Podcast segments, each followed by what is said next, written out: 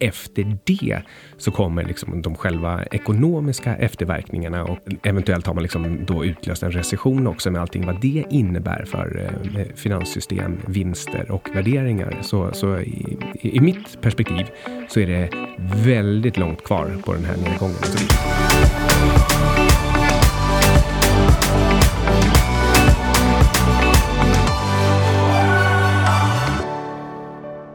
Micke, vad är det vi sitter och tittar på? Jag antar att du tänker bitcoin? Nej, jag tänker på den här grafen över OMXS30. Ah, okay. 2014 till idag. Just det, din eh, sidledesspaning. Det här, är, det här är ändå någonting som vi har pratat om en, en hel del i podden. Jag har tidigare sagt att jag tror att ju mer algos som handlar desto mer kommer alla cykler att gå mycket, mycket snabbare och vi kommer röra oss sidledes med eh, ganska hög volatilitet. Eh, och är, jag är inte säker på att det är det vi ser. Jag tror inte att det är det vi ser. Men däremot så är det här väldigt symptomatiskt beteende för slutet av en börscykel och vi såg samma sak under IT-bubblan. Det var ganska många false breakouts, eh, det gick på uppsidan. Folk blev extremt benägna att ta mer risk och sen så föll marknaden. Men det som skiljer, det är extremt många saker som skiljer just den här nedgången jämfört med tidigare. För att jag vet att det här... Ehm, vi har inte sett något som det här innan. Och jag tror att det är väldigt viktigt att inte, inte sitta med pekpinnar och säga att men det här är precis som nedgången under 2018 eller det här är precis som då eller det här är precis som ditt. Och då trodde vi minsann också att det skulle gå ner så gjorde det inte det.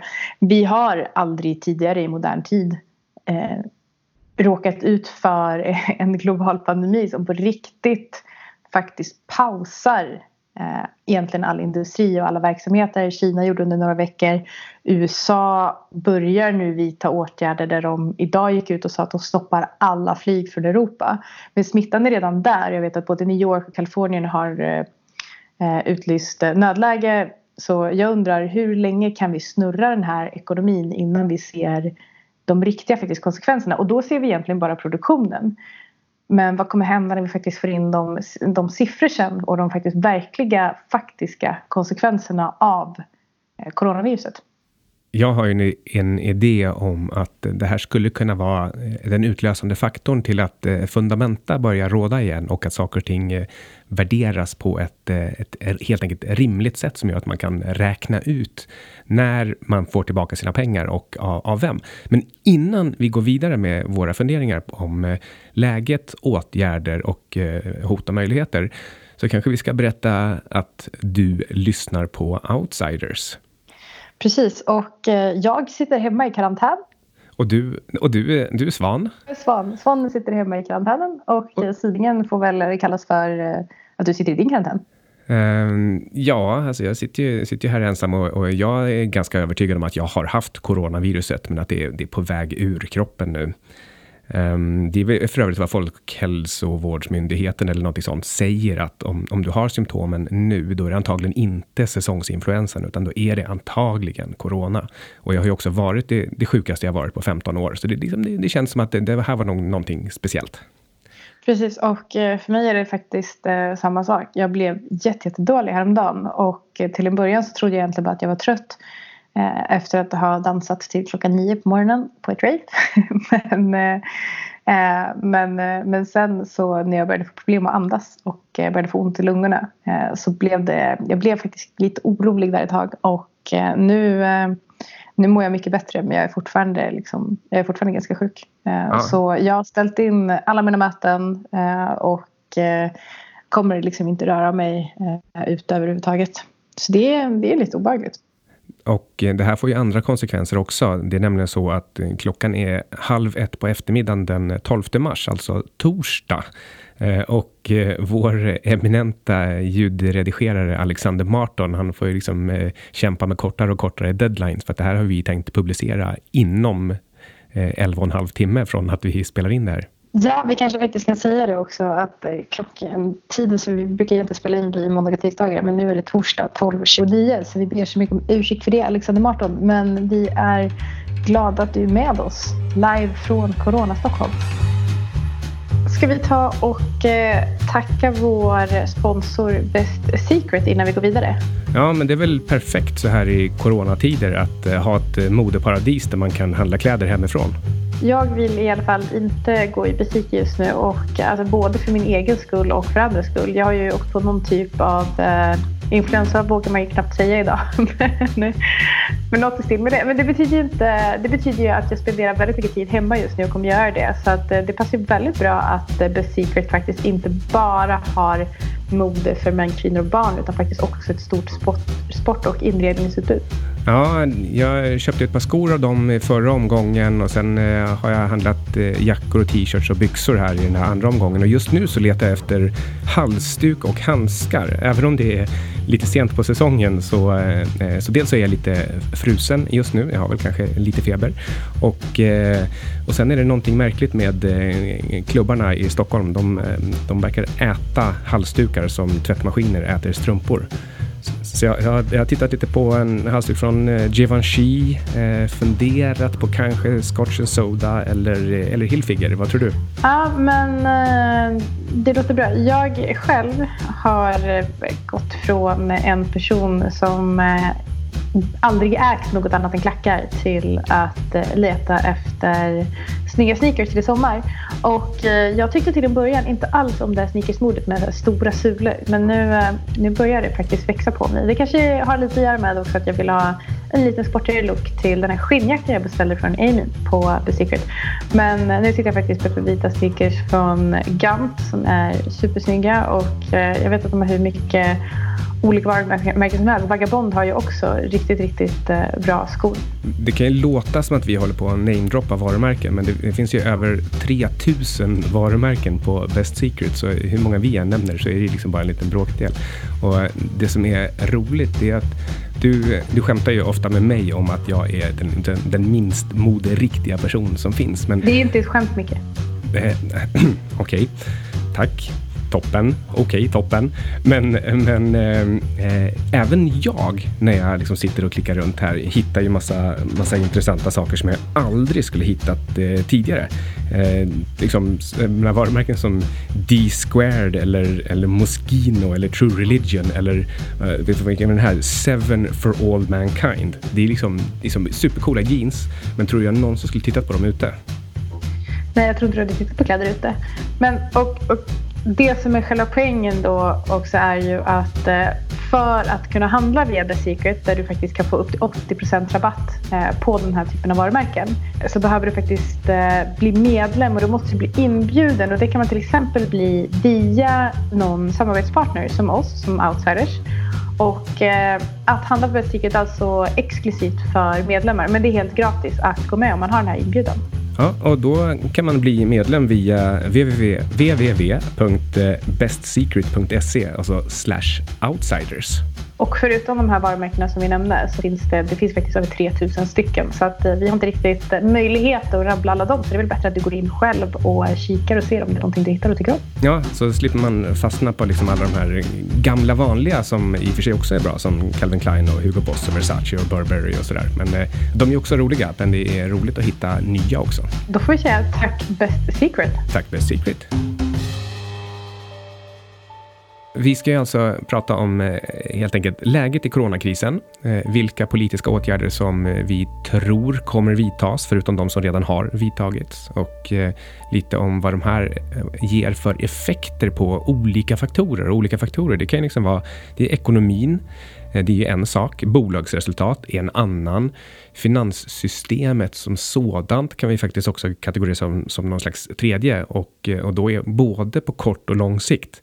Ehm, eh, vi kommer också prata om hur vi agerar och hur, hur, du kanske borde agera. Och en sak som du har agerat på, Anna, i morse, eh, som knyter an till just den här frågan om finanssystemet. Ja, du kan ju berätta själv. Ja, men det är ingen som kommer tro mig nu.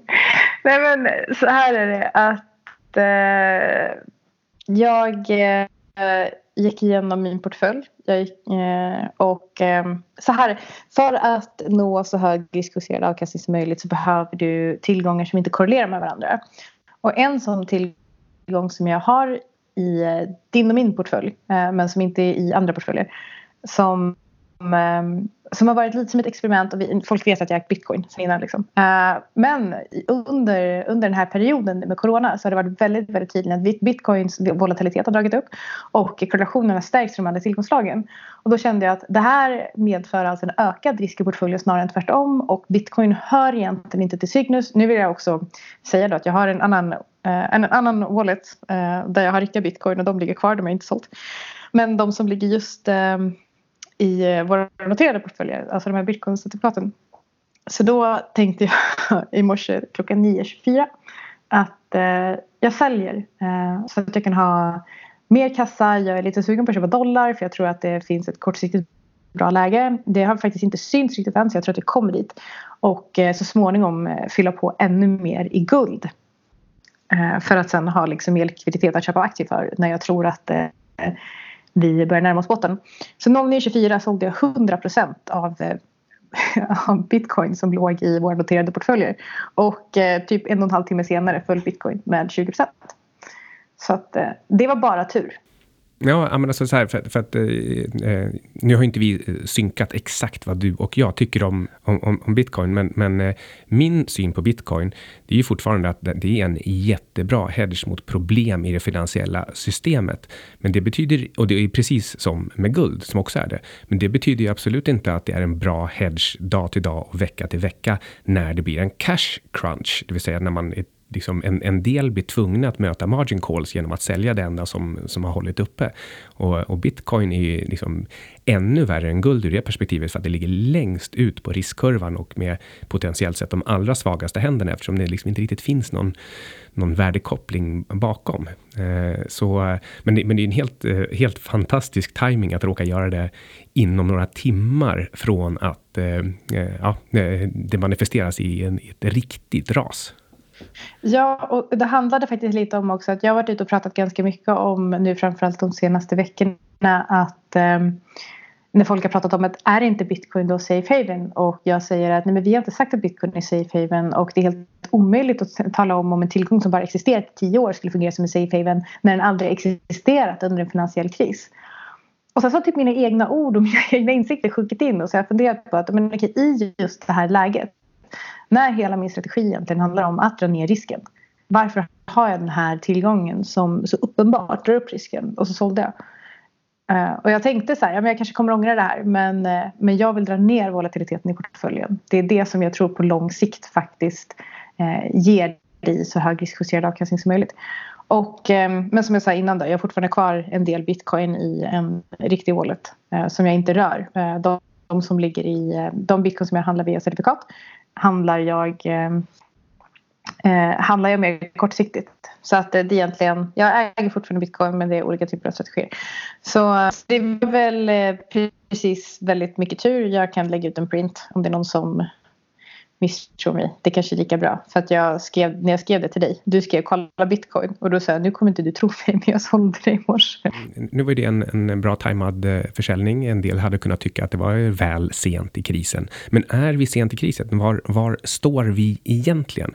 Min egen syn på det här det är att när man såg de här eh, desinfektionstruckarna köra runt i Kina i slutet på, på januari, då var det ganska uppenbart att det, det, kommer bli någonting liknande i eh, Europa och USA. Och vi har ju fortfarande inte kommit dit i Europa eller USA, utan det är bara Italien än så länge. Så, så för min del så känns det som att vi är ungefär halvvägs till peak fear, peak karantin. Um, ehm, och, eh, och efter det så kommer liksom de själva ekonomiska efterverkningarna och liksom Eh, en, eventuellt har man liksom då utlöst en recession också med allting vad det innebär för eh, finanssystem, vinster och värderingar. Så, så i, i, mitt perspektiv så är det väldigt långt kvar på den här nedgången. Alltså vi, vi, vi kanske är halvvägs. Ja, verkligen. Och jag menar bara för att smittspridningen har stagnerat i Kina så betyder inte det att eh, att vi har kommit någonstans. någonstans. Titta vad som händer, händer i Italien just nu. De stänger ner allt. Vi fixar in vår resa. Jag skulle ha dit om två veckor. Det är väl bra att jag inte gör det. Och, eh, och som sagt i USA. Där har vi inte ens börjat se effekterna av vad som kommer hända när, eh, när paniken bryter ut på riktigt där. Så mm, Ja, men jag, eh, jag tror också att vi är rätt tidigt. Och så här är. Om man tittar på, om man tittar på OMXS30 då, för det är väl eh, folk tycker väl att det är intressant att kika på. Så att om vi faller 50% totalt från toppen, det är inte helt orimligt att tänka, då ska vi ner på nivåer under 1000. Idag står vi, just nu när vi spelar in det här så eh, sitter jag och tittar på eh, sitter jag och tittar på terminen och nu handlas det till 1425. Eh, så att vi har liksom en bra bit kvar. Så att jag ser att det är jättemånga. Det var någon som jag diskuterade med i morse som sa att ah, men det finns en stödnivå på 1420. En teknisk stödnivå på 1420. Så där kommer det vända. Och då sa jag att om jag ska vara helt ärlig så tror jag att fundamenta kommer utradera varenda stödnivå på nedsidan. Eh, för vi hade, vi hade väl en hel del stödnivåer innan 1420 också, från 1900. Och eh, det har ju varit väldigt, väldigt tydligt att marknaden har, liksom inte, har inte ens börjat bry sig om potentiella tekniska stödnivåer utan det här är liksom en fullständig sell-off och folk vill ur.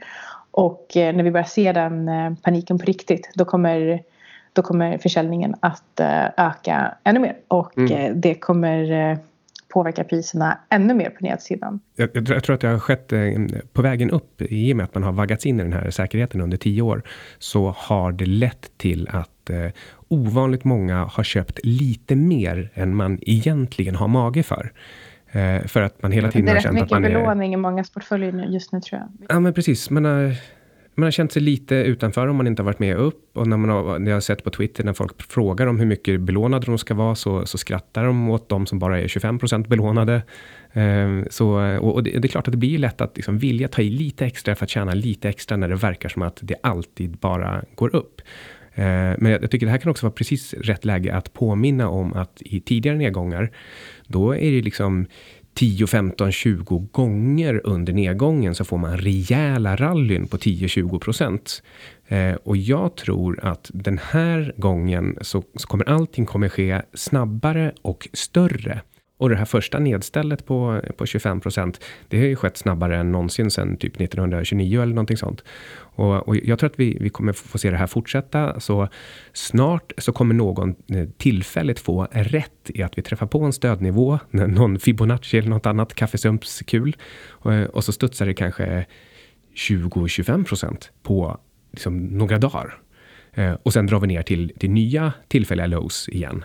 Eh, och, och, och att det här, det här fortsätter att ske tills dess att faktiskt hela nedgången också har tagit oss till någon slags eh, historiskt normala eller kanske till och med historiskt billiga nivåer. Och, och skulle det vara, alltså om, man, om man tittar på den mest eh, liksom, kvantstyrda eh, liksom, eh, publika förvaltaren av alla, John, John Hussman, då har han ju påpekat att eh, om USA-börsen faller med 67 procent då kommer man ner till normala historiska nivåer.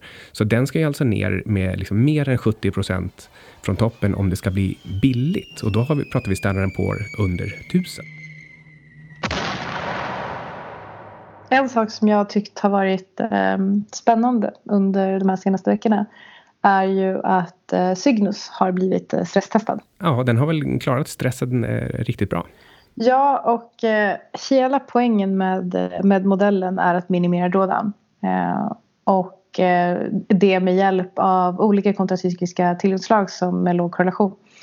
Och eh, om man tittar på eh, ehm, om man tittar på eh, eh Cygnus då jämför med, vi kan jämföra med både, eh, med både OMX och eh, S&P i år Eh, så är eh, Cygnus eh, i år back eh, 5,45 procent när vi pratar nu. Eh, lite mindre faktiskt för det här var i morse. Och S&P om vi räknar med dagens indikation för hur, hur terminen kommer öppna, hur börsen kommer öppna. Så väntas S&P vara ner nästan 20 procent i år och OMXS30 är ner typ 20 procent också. Så 5%, minus 5% mot minus 20 procent. och då ska man också ha i åtanke att eh, Cygnus faktiskt eh, hade överpresterat börsen även eh, innan det här fallet.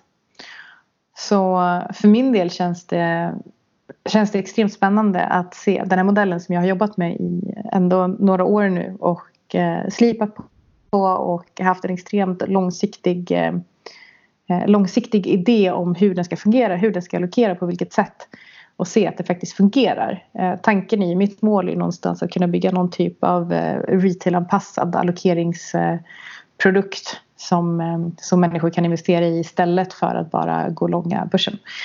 Eh, så att det, det känns jättespännande men det är också ja, men, rätt otäckt att se hur, hur börsen faller, såklart det här är väl liksom också ett bra tillfälle för, för alla som sysslar med investeringar att fundera över hur, hur, mycket tid och hur mycket stress eh, står man egentligen ut med? Och har man en strategi som faktiskt fungerar i alla väder? Eh, och, och, det som, som Cygnus gör och som också det här som jag brukar prata om med Quattro Stagione gör, det är att man allokerar mellan olika tillgångar som därmed eh, går åt olika håll vid olika tillfällen. Och då kan man passa på att Eh, Eh, att omvikta. Så eh, det absolut mest enklaste man kan ha, det är en portfölj som består av till exempel 75% aktier och 25% guld. Och så periodvis, till exempel en gång om året, eller vid väldigt specifika stora rörelser, så viktar man om så att den hela tiden är 75-25. Över tid så ger en sån portfölj mycket bättre Eh, Sharp och, och andra liksom, kvoter än, än bara aktier eller bara guld. Och det gör ju till exempel att om man vill så kan man belåna en sån portfölj och, och få högre avkastning till, eh, till samma risk som, som börsen. Exakt och eh, jag la faktiskt ut för att det är många som har skrivit på Twitter och säger okej okay, nu vill vi verkligen se hur din portfölj faktiskt presterar. Eh, så att jag lägger ut grafer typ någon gång i veckan eller två gånger i veckan där jag visar Eh, den renodlade Cygnus, hur Cygnus presenterat year to date jämfört med OMXS30 och S&P för total transparens. Eh, jag tycker att det är, är extremt viktigt i det här fallet. Framförallt nu när, när vi ser liksom den här typen av stresstest på, på oss som investerare de eh, senaste tio åren så har man ju i stigande grad fått höra från en, en, en viss typ av medvindsinvesterare att ja, men det är liksom köp dippen, våga ta risk, eh, köpa behåll. Eh, och, och, det har ju liksom varit under en, en, en, en extrem uppgångs och centralbanksstyrd marknad. Och eh, jag skulle egentligen bara vilja, vilja liksom understryka och påpeka att det är eh, god sannolikhet att den anomalin, alltså den mycket speciella marknad, den återkommer inte på ett bra tag. Alltså centralbankerna kommer ju förstås försöka, men att, eh, att nu fortsätta att reflexmässigt köpa dippen, det tror jag bara kommer sluta i att man istället utsätts för tvångsförsäljningar när andra säljer eller i sin tur utsätts för tvångsförsäljningar. Så det, det, här kan, det här kan gå väldigt, väldigt eh, snabbt ner till, eh, ja men helt enkelt normala värderingsnivåer. Och då får man ingen eh, V-formad återhämtning därifrån heller, utan det, liksom, det blir där som blir den nya normala, eller egentligen den gamla normala nivån. Jag tänker att eh, som, som avslutande punkt att diskutera eh, i det här avsnittet eh, så tycker jag att vi ska prata lite om guld och guldets faktiska roll och hur man då kan tänka. För jag sa ju tidigare i avsnittet att jag eh, funderar på om jag ska köpa lite DXY, alltså exponera mig mot dollar kortsiktigt för att sen allokera eh, det kapitalet eh, och göra min guldposition ännu större. Och det, jag har väldigt mycket guld just nu. och, och det handlar väldigt mycket om att guldet, eller alla tillgångar egentligen förutom just dollarn, tenderar att korrelera under en total sell-off. Och eh, guldet, guldet är fortfarande rätt starkt om du tittar på year to date. Men, ehm, eh, men jag tror absolut att, eh, att vi kanske, kanske, kanske ser några lägre nivåer. Eller om vi har stabiliserat oss här kring 1641 står den i nu. Ja, 1640 hade ju varit en drömnivå för bara ett halvår sedan, liksom att, att den var så här högt upp. Ja men precis, vad tittar vi year, year to date? Eh, så uh, vet jag inte. Men 30 dagar eh, så är den upp eh, 4,72 procent och vad, vad är liksom börsen ner under, under samma period. Så, så guldets roll är inte som vi har varit inne på tidigare. Det handlar inte om att det är en day to day hedge. Men, men långsiktigt så tenderar guldet att för det första inte falla lika mycket som aktier. Eh, därmed så kan du minimera drawdown och sen så vänder den upp mycket, mycket tidigare. Så om du tittar på ett helt år när aktier har fallit så är det absolut så att guld tenderar att eh, falla med aktier. I början så stiger det och sen så får vi en total sell-off och eh, sen så stagnerar guldet och sen så drar det iväg. Och, eh, så, det, så det är absolut inte för sent att köpa guld. Eh, tycker inte jag. Men, eh, men om man är intresserad av att kanske vara lite mer aktiv så kan det fortfarande vara eh, lite kul kanske att eh, ta in lite dollar om man vill det. Ja, eh, Ja, alltså, jag, eh, jag köper ju hellre guld än dollar eftersom det på något sätt ändå eh, är, eh, det är liksom en dollar också på något sätt. Eh, och, och, eh, jag vill inte eh, eh, spekulera i fiat-valutor helt enkelt.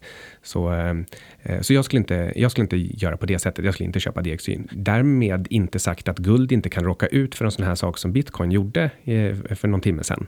Att, att plötsligt så blir det margin calls och man inser att men det här är det enda stället jag har pengar kvar och jag måste verkligen få fram kontanter för att möta mina margin calls eller täppa till andra luckor. Och, och, och det, är, det är precis det man ska använda guldet till också. Och, och, men, men helst ska man ju inte bli utstoppad på det sättet just nu, innan guldet liksom dubblas härifrån. Men, men, men, men det kan ju för den skull inträffa och, och guldet står eh, väldigt högt jämfört med de senaste en, två, tre åren. Så, så jag håller verkligen med om att om man, om man vill vara lite aktiv, då, då kan man minska på guldet här. Um, men, men samtidigt... Eh, Nej, men jag, menar inte, jag menar inte att man ska minska på guldet. Jag skulle inte vilja sälja guld för att köpa dollar. Eh, men jag har ju sålt andra tillgångar som jag skulle i så fall initialt allokera mot dollar och sen köpa mer guld.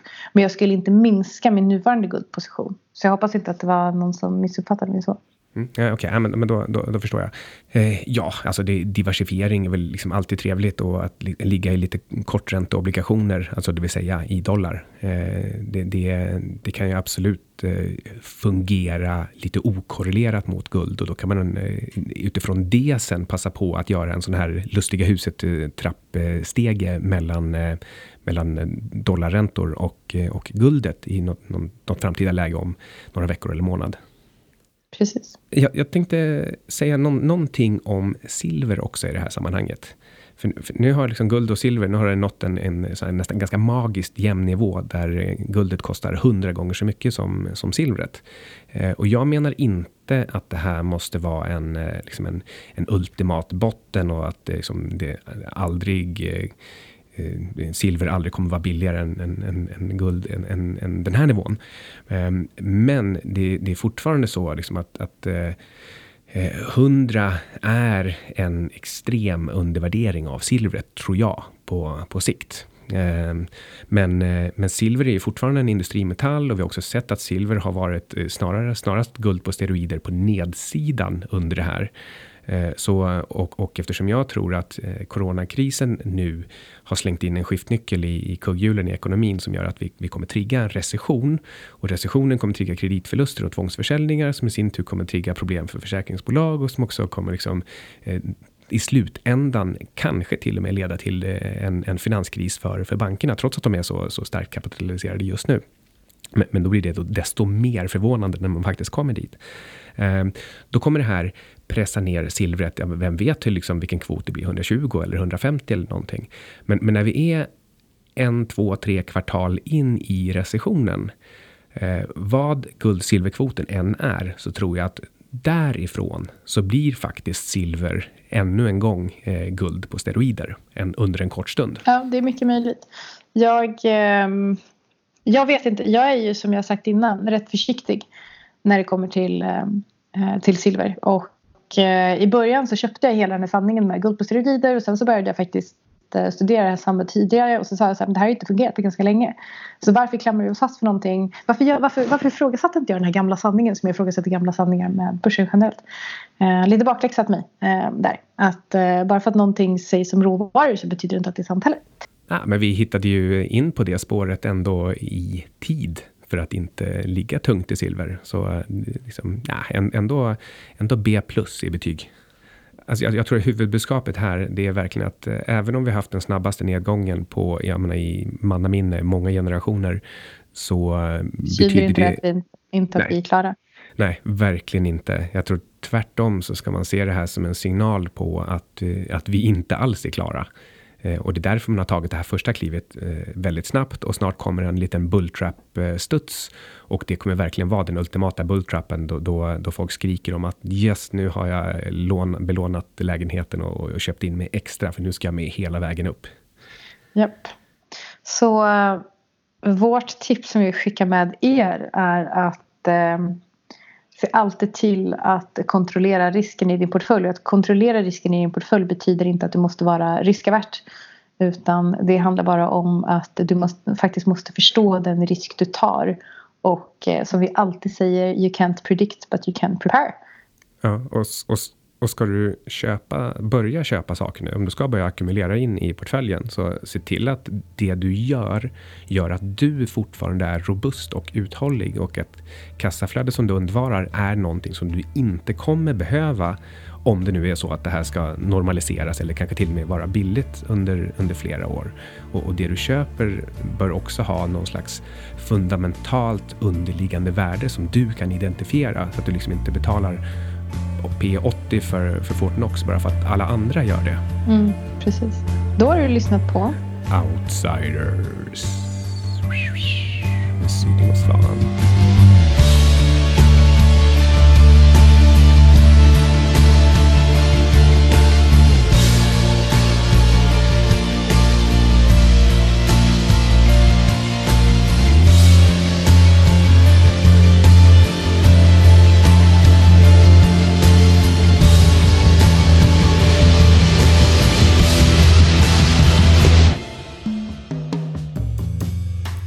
Som du har hört i uh, Outsiders har varit någon typ av uh, rekommendation.